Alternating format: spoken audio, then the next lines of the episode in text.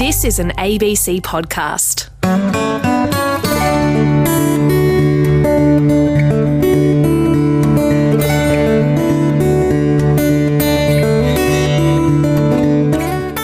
G'day, I'm Stephen Schubert bringing you Country Breakfast from our studio in Alice Springs this week.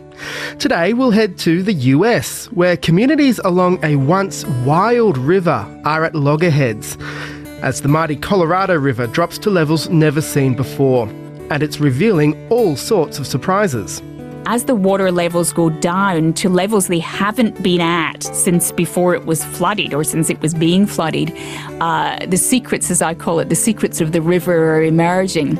And those include several bodies.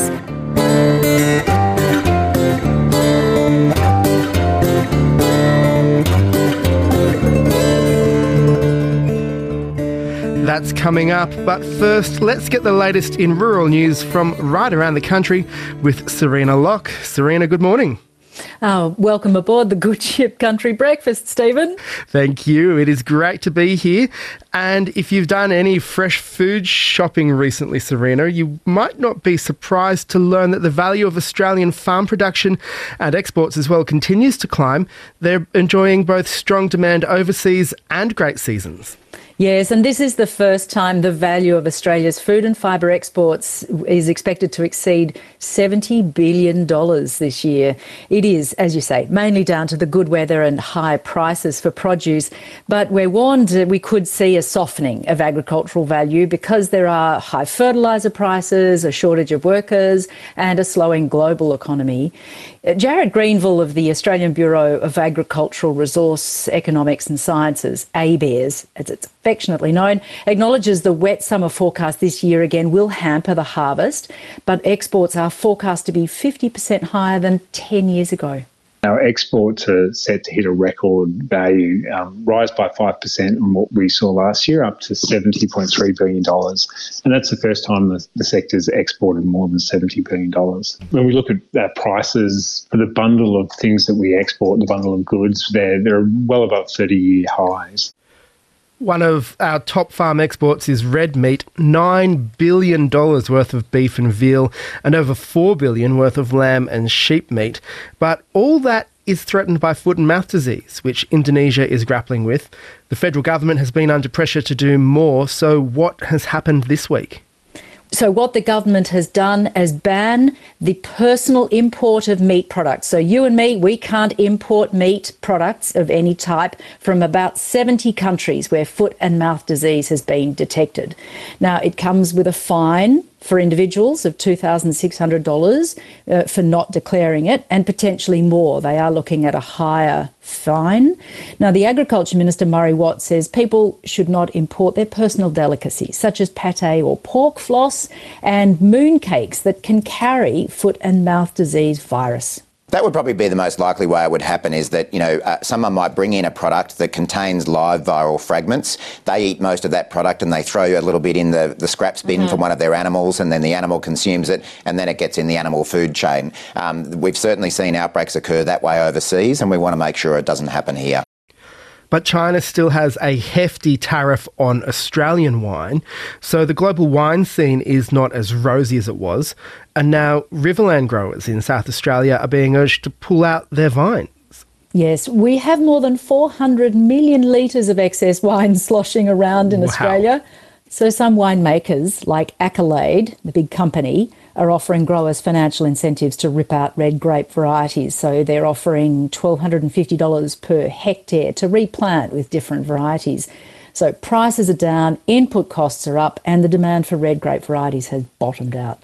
Joanne Cole at Barmera in the Riverland is one of those, ripping out her small vineyard. Some of the contractors' contracts don't tell you when you you're going to get paid or how much you're going to get paid until about a month or so before it's harvested. So you've spent all this money and investing into the grapes, and then to find out you're not going to get much return afterwards, it's a bit of a juggle and a gamble. Just when you think bee biosecurity officers are getting on top of the Varroa mite, a new pest is detected in New South Wales. Yes, this is the first time a honeybee parasite called the braula fly has been detected in New South Wales. It's the last thing beekeepers here need. Uh, it's endemic in Tasmania and every other continent in the world. And although it's called the braula fly, it's wingless and it isn't a significant pest like Varroa, but it is still a problem. It came to New South Wales via hives, illegally moved from Victoria. And Steve Fuller, president of the apiarists in New South Wales, says uh, it damages the honeycomb. The larvae actually buries through the comb and makes tunnels. It's uh, yeah, it's just a a thing that makes it look ugly and uh, also can carry larvae from one place to the other. Serena, there's a new ad for wool that taps into our growing interest in natural fibres and fear amongst some of oil and fossil fuels. Yes, and just listening to this ad, you can hear the young people swimming in a pool of black oil. Computer generated, it's visually stunning. The pool sits atop a mountain, and the young men and women emerge from the black goop and they peel it off, revealing fresh, natural woolen clothes. And then they romp through the forests and the rivers. It's all very beautiful, visually stunning. And the wool industry wants more attention on the microplastics that come off synthetic fibre. And the ad will run in America, the UK, France, and Australia. An associate professor in fashion, Alice Payne, says she expects to see more ads like this. It's a really powerful campaign in that you know seeing the oil on the people's skin and so on it really it comes with those kind of connotations of seabirds covered in oil so we really have a kind of affecting feeling. Those fossil fuels, they're from a non renewable feedstock. They'll eventually degrade into plastics as well. And high school students are being urged to think about a career in agriculture with six jobs for every graduate. Yeah, it's an amazing statistic, really. In 2021, the job market simply exploded, and graduates are keenly sought after. So, everything from agribusiness to agronomy, scientific research, and so on but enrolments in agriculture at university are actually falling. So let's hear from a recent graduate, Emma Shield, who studied agricultural science at the University of Southern Queensland, and she now works with a company in Toowoomba as a seed technician. And she grew up on the beach, but she had a family history in cattle farming, and she says there are lots of misconceptions about studying agriculture. That it's for somebody that's not smart or that isn't academic, that like you kind of, or that you need to grow up in it. I'd probably just say that the community of people that are in ag are always incredibly willing to help and they don't care if you don't know anything. They're willing to teach you whatever you want to know. Like, I've never had anyone tell me that, no, you should already know this. It's, oh, look, no, we will show you. You want to know this? Let's do it. Let's work it out together. Like, everyone is so incredibly willing to help. And Serena, much of the work women do in rural Australia can go unseen, but this week rural women were celebrated with national awards handed out in Canberra. Yes, these are the National Rural Women's Awards and they showcase innovation and achievements from across the nation. Stephanie Trethewey from Dunorlan in Tasmania took out the national prize for her work creating Motherland. It's a podcast series sharing raw and unfiltered representation of motherhood in rural communities. It profiled over 130 rural mothers, gained 330,000 downloads, and with that success, she launched a virtual mothers group and resource centre. You know, more than 90% of farms in this country are family owned and operated, and the rural mums are often the glue that holds those households together. They are the linchpin of rural communities across this country. Mums like me, mums who struggle. So the fact that so many rural women don't have something, don't have access to something as simple as a mother's group, when it is known globally that social isolation is one of the leading health risk factors, both mentally and physically, to me is just not on. And the winner, uh, Stephen, gets $15,000 to put towards their project. They also get rural leadership lessons and workshops, and it's, it's quite an amazing networking project. And later, you'll reveal, be revealing the winner of the ABC's Farmer of the Year award. I sure will be, can't wait. And just finally, Serena, a web tool allowing farmers to identify practices that will support threatened birds on their properties has won a Eureka Science Prize. It's been the week of science prizes and prizes all in general.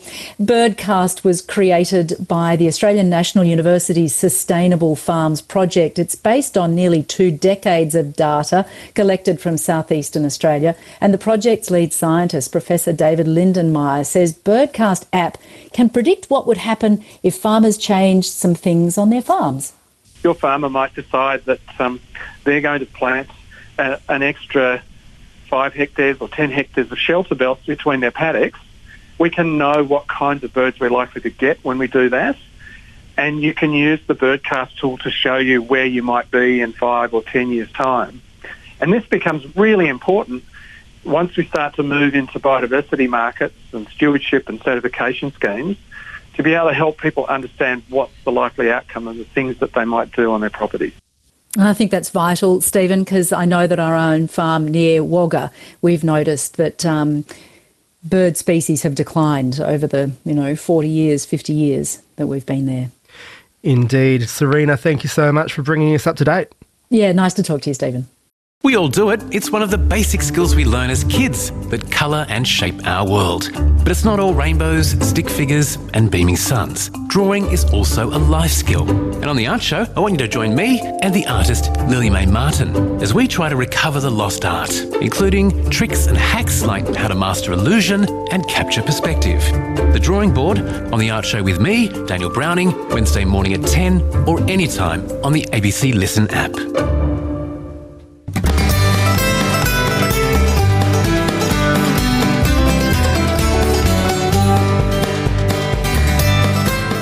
This week, we're heading north to a remote community close to the Gulf of Carpentaria, where locals have a complex relationship with resident big crocs.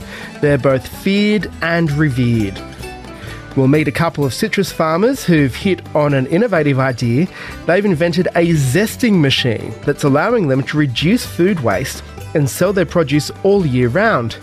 And we'll chat with a man who's living out his childhood dream, exploring his island home on horseback. I mean, when you're in a car, everything just flashes past you. You don't see it. I mean, mind you, on, on a horse, you get to see everything from the rubbish on the ground to uh, every single flower and tree, and it's just, it's, it's really it's real, really mind blowing, and especially when you're hearing those hooves just clip clop along. It's very peaceful. But just feeling the horse under you, you know, and just feeling every muscle so as, as it sort of moves, it's just it's a wonderful feeling. Embracing a slower pace of life and enjoying the ride. That story is coming up. First up, we're meeting a couple who have dedicated decades to turning back time. They're restoring a former banana plantation to rainforest and providing habitat for threatened species. Tom Forbes has their story. It was the 1970s and Wal Mayer was a 19 year old living on the Gold Coast when, well ahead of time, he embarked on something of a tree change. Seems pretty weird at the time. I, I mean, I like putting, I like surfing, but I did on weekends go up every valley. I went up Mudgeeraba, Tallebudgera, looking for land. And uh, just before my 20th birthday, I, I found, I came up this valley and found this remote spot. I wanted a creek. I wanted it at the top of a valley, and it was wild country. We found it. I went to council, found uh, the owner was an old banana farmer living in Mudgeeraba, and uh, I bought it for seven grand. So yeah. That decision to invest his money in an old banana farm here in Austinville in the Gold Coast hinterland set Wal and partner Heather on the path of restoring the bush and bringing back biodiversity. We didn't know what we'd done. We, we just knew that we there was something we had to do with the bush and we had to preserve it, but there was no skills, no knowledge. Heather and I backpacked overseas for three years and then on our return, we just slowly we made big mistakes. We started whippersnipping. We started all sorts of weird things, and then eventually, in conjunction with uh, the the Land for Wildlife Team and Council, we increased our skills. They increased their skills. We taught each other. We learnt more, and eventually we became quite productive at um, restoring habitat. Hello, I'm Tom Forbes. I'm visiting this property that has benefited from Wal and Heather's devotion over the past four decades. In that time, they've managed to regenerate the former rainforest habitat, providing a home for threatened platypus and gliders. Heather, wife of Wal, let's start with your property. How much work do you put into maintaining or rehabilitating this property? look, over the years, it's been a lot, but it's a labour of love. And it's so rewarding because what happens is, what we, in the beginning, you have to be careful you don't bite off more than you can chew. So in the beginning, we probably got a bit ambitious and you get a bit worn out, and then you realise that we break it up into zones, tackle one zone at a time, and you've got to make sure once you start an area that you go back and maintain it, and it gradually you'll go back every couple of months, and then it'll be six months, and it'll be a year, and then that that zone is self-sustaining. Then you'll once you do that, you'll move on to another zone, and that way you can. It's it's doable. To paint a picture, we're actually walking through. What would you call this? This is pure rainforest. Uh, it's uh, critically endangered subtropical lowland rainforest. So it's it's pretty important, pretty special. It's a very endangered um, re- regional ecosystem.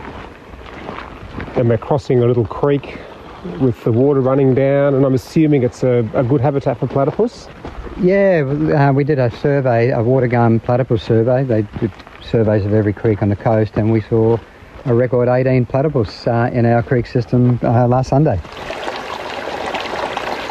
Heather, who started the, the passion for this property? Was it you or Wal? I think it's, we've, we've done it together, really. Well, well, I owned the land before I was on the scene, but um, we started doing the work together. Yeah. And you've got three daughters who've flown the coop, but I understand they're still very much connected to the property. Yeah, they love coming back here. They uh, come back here to rejuvenate and they say it does something for the soul. Do you put them to work? We try to as much as we can, not always successfully.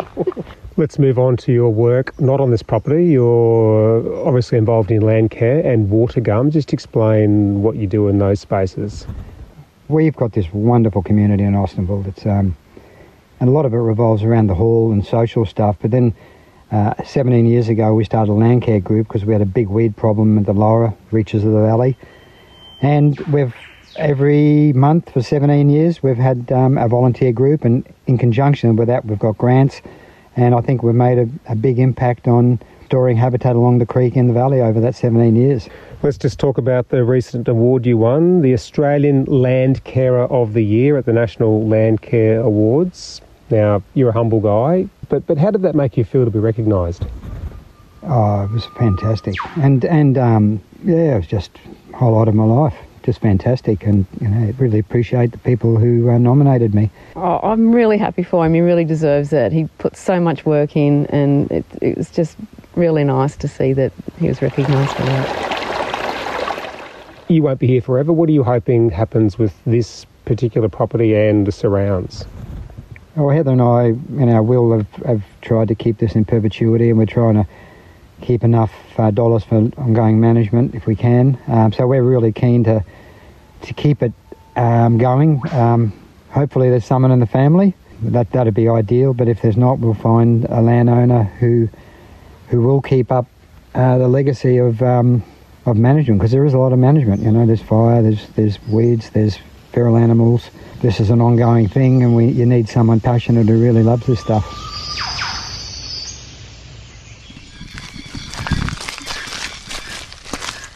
So this must be the famous Coda. Hello, Coda. Hello, darling. She's fabulous and she knows it. How long have you had Coda in your life? Um, this would be her 11th year. So, yeah, 10 at the moment, turns 11 in November. Dakota Wolf always dreamed of a life on horseback, but it's only been in the past couple of years that his dream has become a reality. So, I've only been involved with horses probably for maybe the last 20 years. Hello, I'm Sarah Abbott.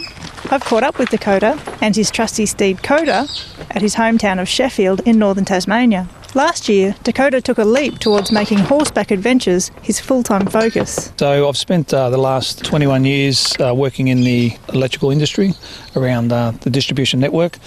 But I've uh, recently, last year, October, um, took the decision to leave. You know, decided that um, I'd had enough um, and I'd step back from what I would, I'd been doing all those years and um, just do something very different. And as soon as I uh, sort of made that decision, it just felt like a whole lot of weight had sort of left my shoulders. It was really good. And did you know then what you wanted to do?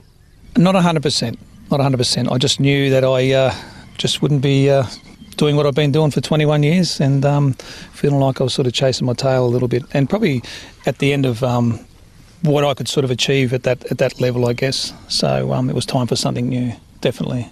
So after having a sit back and think about it for a bit, you and Tani started My Life of Trails together, which is the website and Facebook page all about trail riding. That that's correct, um, and that was, uh, I guess, uh, an idea from Tani, and I um, obviously when I was um, struggling in the early days with mental health, um, she said, "Why don't you write about your your journeys?" You know, which I was a little bit apprehensive at first, especially when she said other people would like to read them. Um, but as it turned out, people did enjoy uh, reading some of the stories, um, and I, I found it quite uh, uh, uplifting too to sort of reminisce on the, the rides that I'd, I'd done. Um, but now that website's also got some information on long distance trail riding and how we would do that, um, and just in a bit of advice. Uh, I, I guess we're hoping it inspires other people to realise their own dreams. And that would be off the back of you achieving your own dream in life. Well, since I was a little boy, I'd always dreamed of riding around Tasmania because I used to read um, Larry and Stretch books back then, um, and I just imagined that I'd have my little horse and I'd be just riding from one town to another, you know, a bit like the cowboys did in the westerns. Um, it's not quite like that, and it's not all chocolates and roses, but it's it's all about the experience and it's the adventure at the end of the day. So yeah.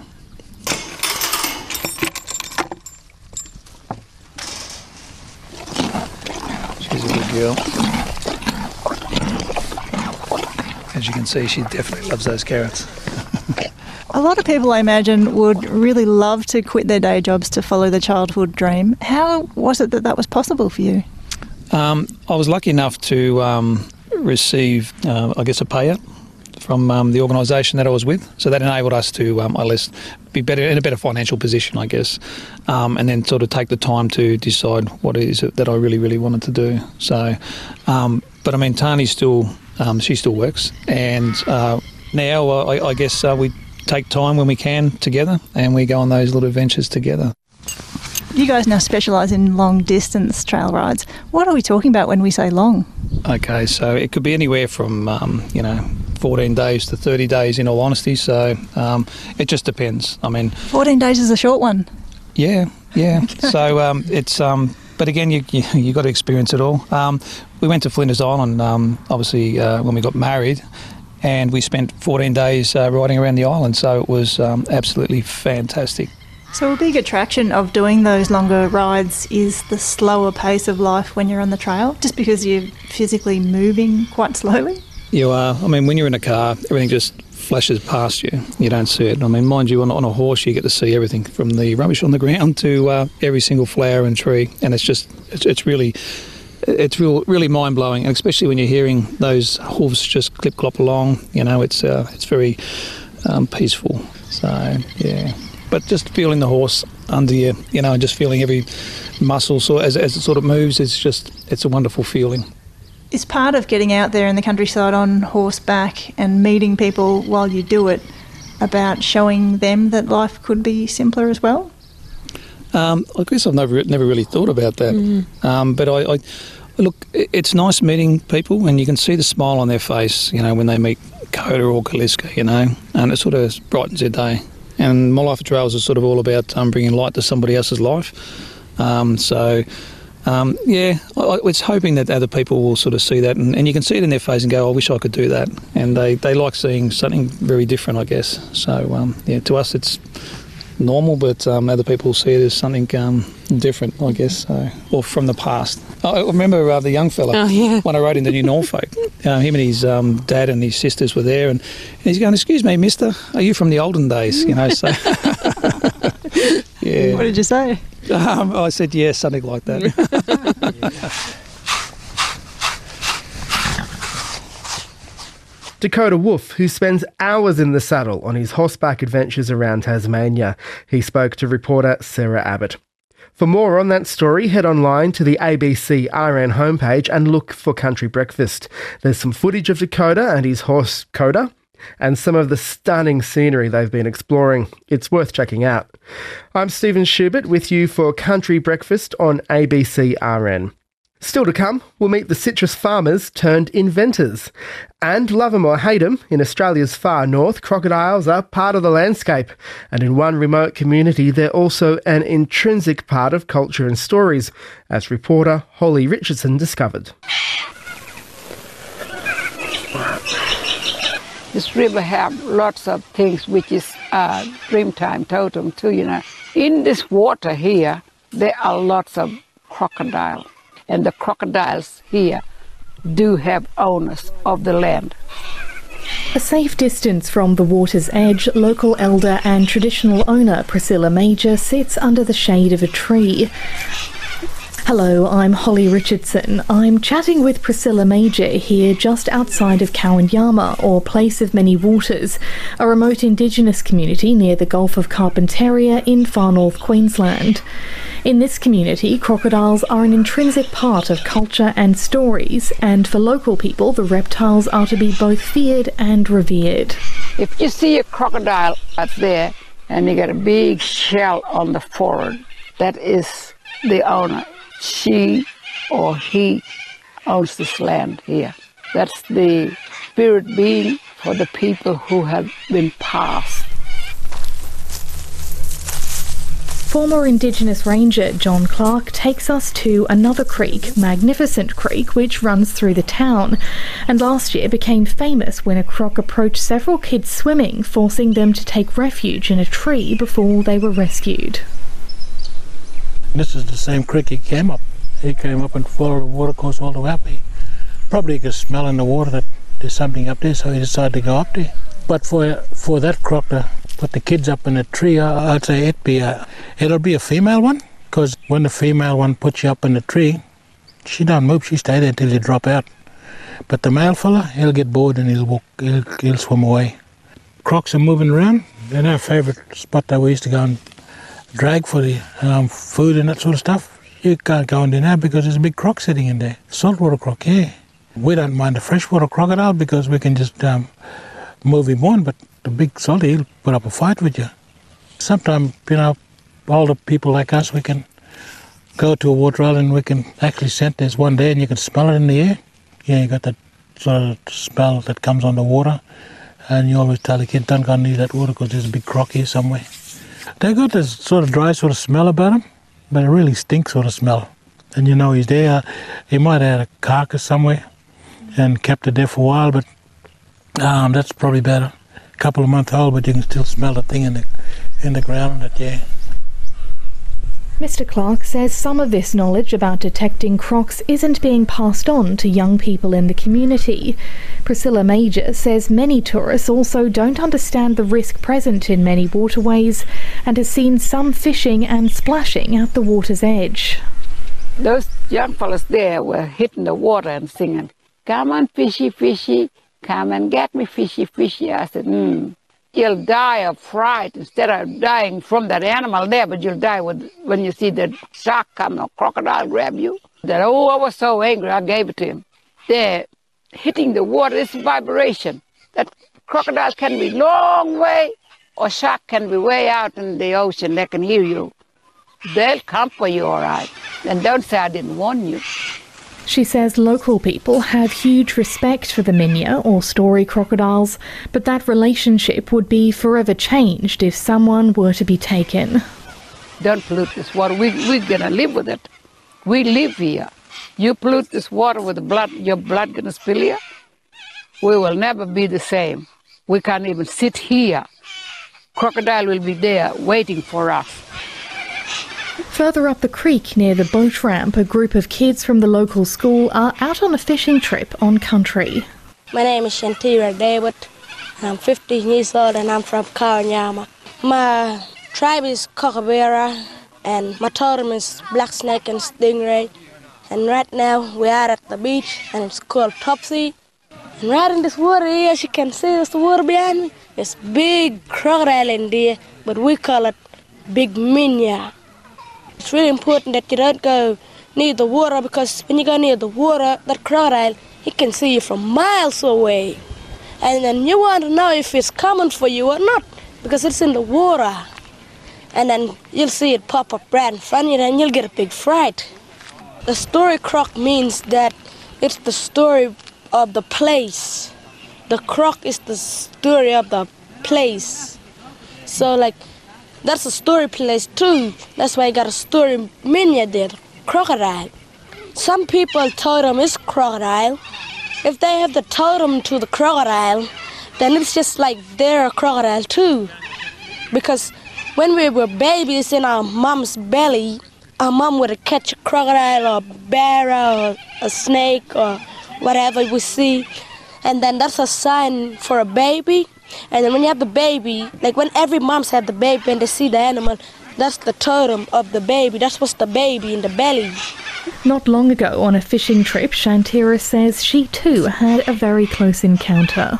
My uncle bring us out for fishing on, on a Saturday, and we was down there in Cape number two having a little fish, and I was there pulling my line up because I had a salmon on my line, and then, then as I was pulling my fish up, the croc was coming towards me, but the croc was chasing my fish.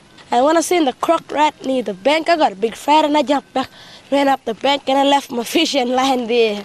The crocodile went then. I went back down to get my fish and line.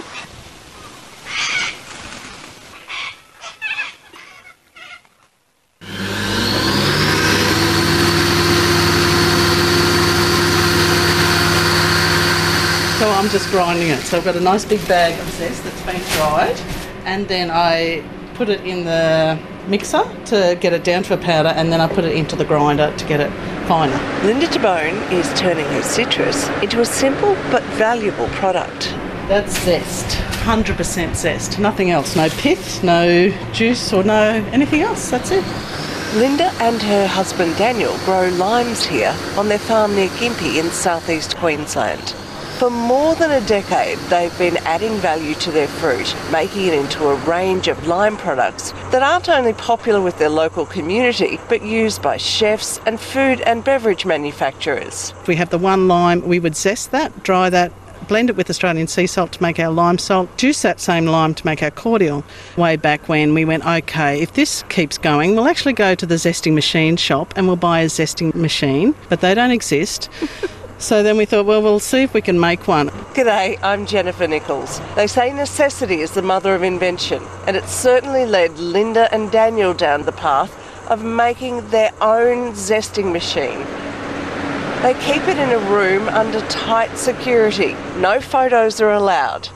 But today they proudly showed me their latest working prototype. This is our probably our eighth or ninth prototype now. You've got security cameras and audio recording in use, so it's high security now.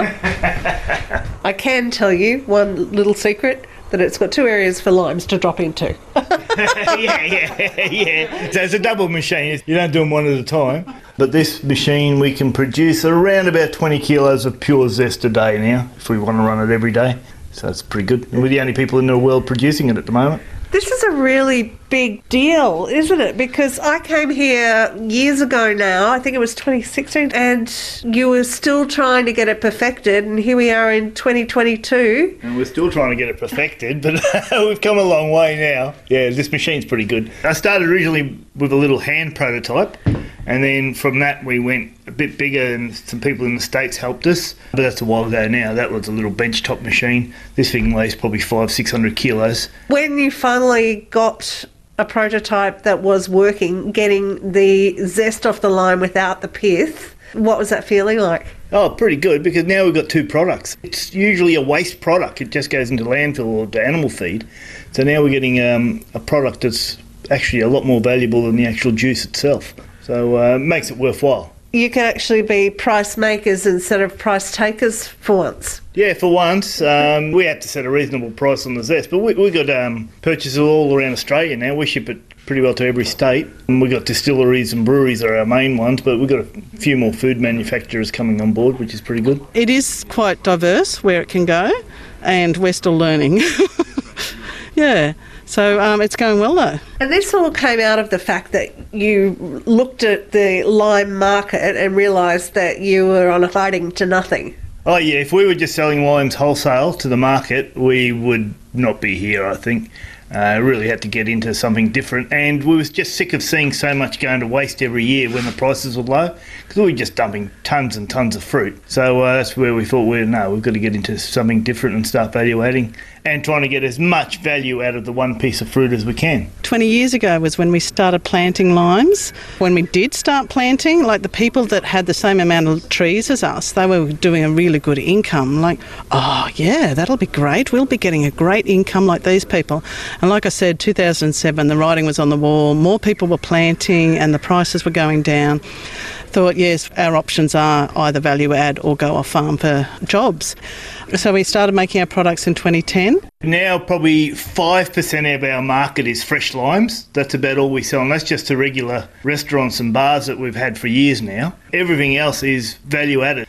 We pick the fruit, and depending on the size and the quality, it either goes to slicing for drying. If they're really nice and big but good condition, they go to drying. Premium quality goes to the restaurants.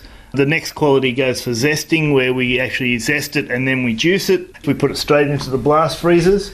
So the zest goes in probably every 15 or 20 minutes on trays at minus 40. And the juice is just being constantly juiced as we're going along. And then at the end of the day, Linda and I bag it all up into vacuum sealed one kilo lots and off she goes. All our value added products are going out as much as we can make them, which is pretty good. So you've got salt, you've got cordials, you've got soda drinks. Yeah, our bulk now really is in the wholesale market, I guess, that we're selling more of the zest and the actual 100% straight juice to larger manufacturers. Uh, so less customers but bigger orders.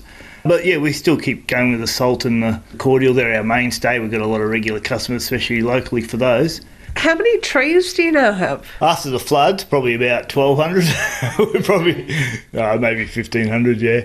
The fresh fruit doesn't last, unfortunately. That's why um, it is difficult. You, you know, the market runs out pretty quick when the fruit dries out. But what we do changes all of that. I mean, the zest is frozen, it can be frozen for 12 months. The juice in bulk, we can actually freeze that. We put that into deep freeze, and that's good for 12 months. And then um, we can still keep selling all year round. But yeah, like I said, it just, just makes it a lot more valuable than just juicing the fruit. That was Daniel Tabone from Suncoast Lime speaking with Jennifer Nichols about his top secret zesting machine. Before that, Holly Richardson visited Kowanyama in far north Queensland, where she spoke to locals about the crocodiles that are all calling the region home. You can find more on those stories and all the stories you've heard on today's program. Just head online to the ABC RN homepage and look for Country Breakfast. The first experiment has all grown up. Should we really call them old people? Can our teenagers and older folk find common ground? I'm very lonely. I don't see anybody anymore. And help change each other's lives. You should learn a TikTok. A tic-tac. Jim taught me that you should do the most you can in the little time that you have. Mind the generation gap. Tic-tac. Old People's Home for Teenagers. You're amazing. Tuesday nights on ABC TV and streaming on ABC iView. Imagine this a once wild river that millions of people rely on is in severe drought. Communities along its length attack each other, with downstream towns blaming upstream irrigators and communities for taking too much water. No, I'm not talking about our own Murray Darling Basin. If you saw Foreign Correspondent on Thursday night, it was looking at the Colorado River in the US, and there are many parallels to our own water issues here. Barbara Miller is the ABC's North America correspondent and joins us from our studio in Washington, D.C. Barbara, thanks for joining Country Breakfast. Thanks for having me. Can you just refresh our memories for those of us who haven't been lucky enough to uh, see the Colorado River? Where is it and where does it flow? So the Colorado flows through seven US states, and I'll list them. Hopefully, I'll not forget one. It's Colorado, obviously, it begins in the snowy peaks there, Wyoming, Utah, um, New Mexico. Those are the upper basin states. Uh, the lower basin states are Arizona, Nevada, and California. And technically, the Colorado flows out into the Gulf of Mexico or the Sea of Cortez, but it hasn't really flowed out there for many years now because because of the problems uh, that it's facing. Uh, 40 million people in those states rely on the river, as well as uh, the people of 30 Native American tribes. Right, so that is a huge river. How long does it run? It runs 1,450 miles, which is about 2,300 kilometres. Just how low is the Colorado River at the moment? Well, the way that we measure that is to look at the levels in the two reservoirs. So, what happened with the Colorado was beginning with the Hoover Dam. So, it was constructed in the 1930s. They decided that the, the river was out of control to some extent, there was flooding, and that if we harnessed the flow of the mighty river, it could be used for irrigation, for hydropower. So, the, the Hoover Dam was built, and the dam wall created what's called Lake Mead, uh, which is not really a lake, but it, was a man made lake. It's a reservoir. Then further up the river, uh, about 30 years later, in the 60s, the Glen Canyon Dam was created, was built, uh, a huge, like more hundred, more than 200 meter high wall, and behind that, Lake Powell was created. So essentially, the area behind that dam wall was flooded. And it's the levels on those two reservoirs that are really uh, ringing the alarm bells, I think, throughout the US. So, what's happened on Lake Mead at Hoover Dam uh, in the past months is as the water levels go down to levels they haven't been at since before it was flooded or since it was being flooded, uh, the secrets, as I call it, the secrets of the river are emerging. And those include several bodies, one of which was um, found in a barrel. Um, so that's uh, raised all kinds of hmm. speculation mm. that this was some kind of Vegas gangland uh, killing. Uh, those are being investigated. When we were there, uh, we saw boats that obviously had at one point been sunk and were now re-emerging as the levels fall, and all kinds of junk. Like I saw. I saw beer cans there, which reminded me of my youth, you know, that just the branding and the brands. I thought it's like, you know, walking back into the 1980s to come here. And so it's that kind of imagery and, of course, talk of dead bodies and possible murders that I think really has, has hit home with people as well as what you see on these two reservoirs is they call it the bathtub ring. So you see the hot, where the water used to be, you see the mark um, where the sediment, you know, there's a change in sediment. So there's like a white, a huge white ring all around the reservoir, and you can see where the water used to go up to. So there's real concern about the levels on those reservoirs mm. because if they go too low, um, there's a, there's a concept called dead pool, and that's when the, the water is so low that it can't flow downstream and it can no longer produce hydropower. What is grown on the river? Is it used to uh, irrigate high water intensity crops like cotton and rice, like the Murray Darling is here?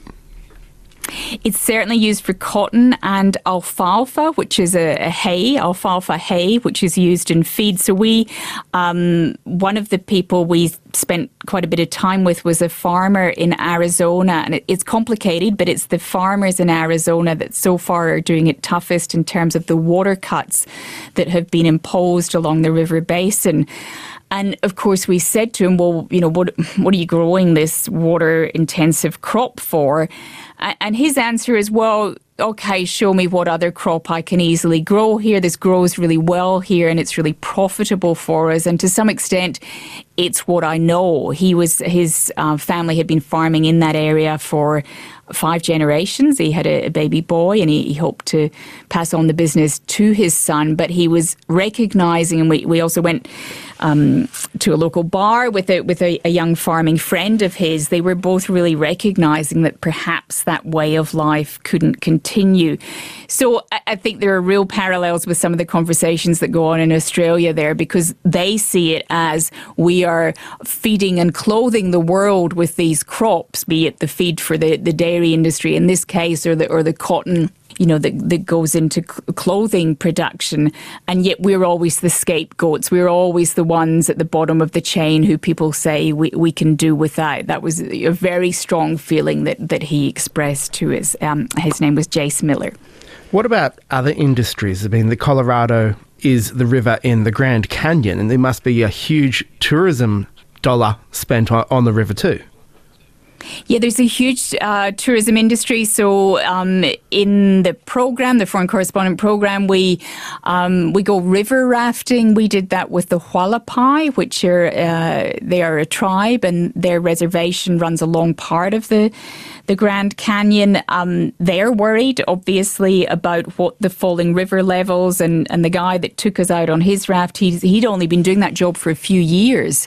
And he said in, in that time, he was noticing big changes in the, the levels of the river. And, you know, he was pointing out to us, look, last year that bit was so low that we had to, you know, we had to actually carry the boats um, uh, over that patch of river. So they're worried about that. In Vegas, obviously, that Vegas is a huge um, tourist spot as well. They get about 40 million visitors a year. But interestingly, Vegas um, actually has quite a strict water savings program. In your reporting, did you get any sense that there's any way to resolve these tensions between different communities on this river? And are there any lessons that we can learn here in Australia where we are facing similar issues? I think so. One of the people we speak to is called Professor Jack Schmidt. He's a, a, river scientist. He's been, you know, monitoring the river for decades now. And the way he puts it is that there has to be some kind of resetting of society. And he talked about agriculture and he said it, it's really hard to look anyone in the eye and say, your way of life can't continue. But there are limits. People have to recognize that there are limits. And I suppose the lesson to be learned, and I don't suppose it will be learned, is he talks about the river like some kind of um, checking account. So, um, you know, you, you pay in in the good years um, and then you take out um, you know, there's there, there's water there in, in the bad years, but the trouble is because of the 20 year drought in the southwest, because of the um, impacts of climate change, and because from the very beginning, for over a century now, or, or exactly 100 years actually, there was an agreement made, the Colorado River Compact, um, where the states agreed how much water everyone could take out. Now, that was flawed from the beginning. People they, they base their calculations on on an unusually wet period, and that was before climate change um, began to have an impact, before the southwest's mega drought. Um, so I guess the lessons are you can keep avoiding the crisis till the last minute, but it will keep coming, and we're, we're dealing with a, a warmer, drier land and planet, and that if if people are to survive and that, there has to be some reset, which um, is tough. It's very tough. I got the sense from from Jace Miller, uh, the farmer, and his his friend Jerry Turner. I think they're going to hang on till the absolute end. I, I don't think they're going to say, okay, well, this isn't working. They, they will get zero allocation of Colorado River water, they think, from next year.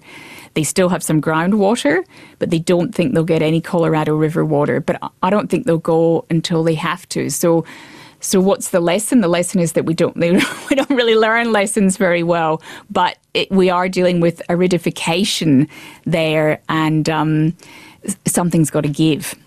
Well, it was a fascinating episode of Foreign Correspondent, and it's all available on iView. Barbara Miller in Washington, D.C., thank you very much for joining us on Country Breakfast. Thank you. Diversity and innovation on a traditional merino wool enterprise in the New England region in northern New South Wales has seen Michael Taylor announced in Canberra Parliament House as Farmer of the Year. The farmer has changed his long running family operation up a bit, introducing new enterprises and making others more sustainable. Lara Webster visited the Taylor's property to find out more.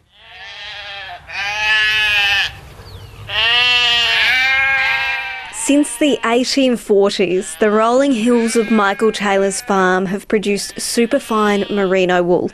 It's a tradition the sixth generation farmer has carried on. You know, I could see from the work my parents had done on the place that there was definitely a lot, a lot of value there. And, and look, it's pretty hard to deny the sense of place here as well. But, um, but the, the wool industry is is is really fascinating, and, and, and we know that natural fibres are, are really important. So we've we you know we feel passionately about um, being able to continue to produce you know natural fibre and, and if we can produce it for, for customers that are really interested in what we're doing with the land that we grow it on, it's, it, it, it keeps us going. To ensure the survival of those traditional roots, he's diversified into forestry and tourism as well, shoring up the farm to survive well into the future.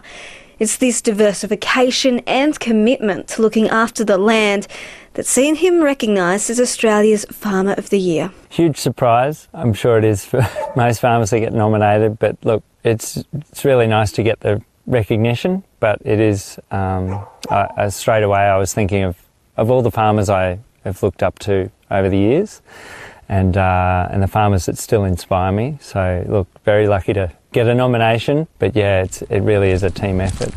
All, all of this is earmarked to as well as farm stays, the biggest shift in the Taylor's operation has been a move into forestry.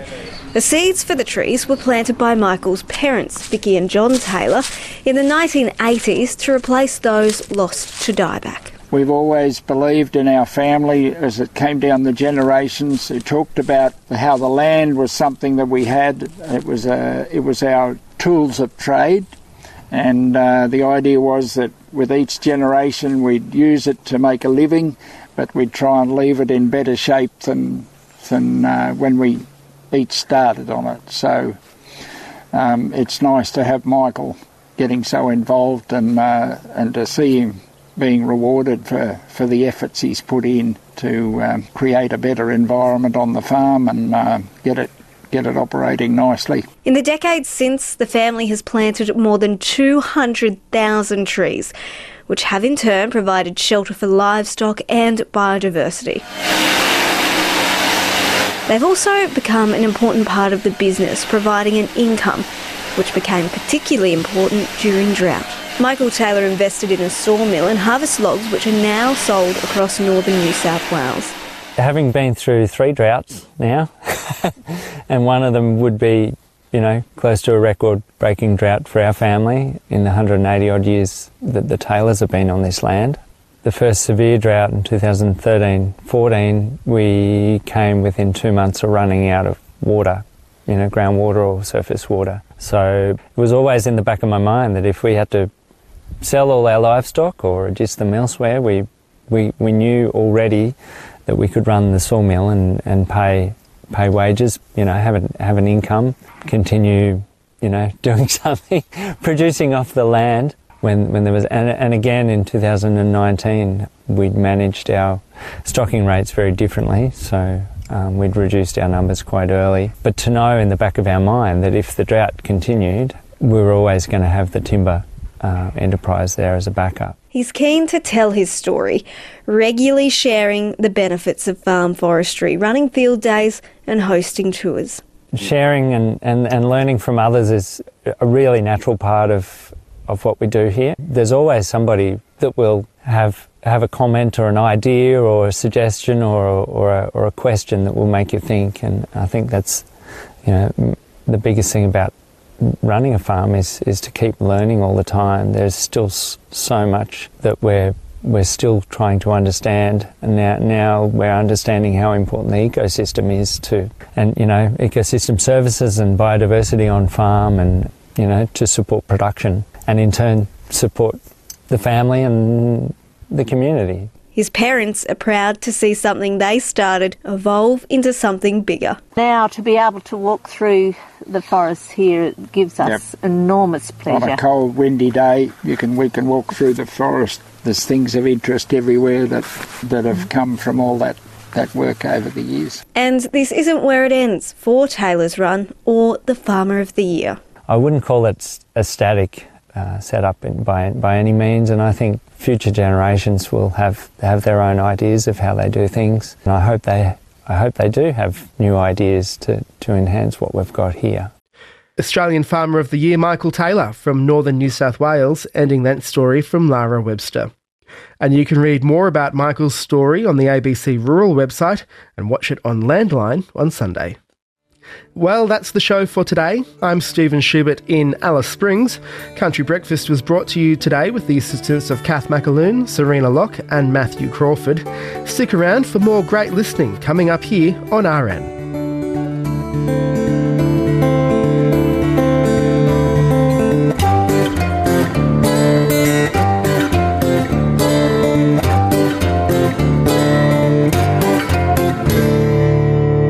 Listening to an ABC podcast. You can discover more ABC podcasts, live radio, and exclusives on the ABC Listen app.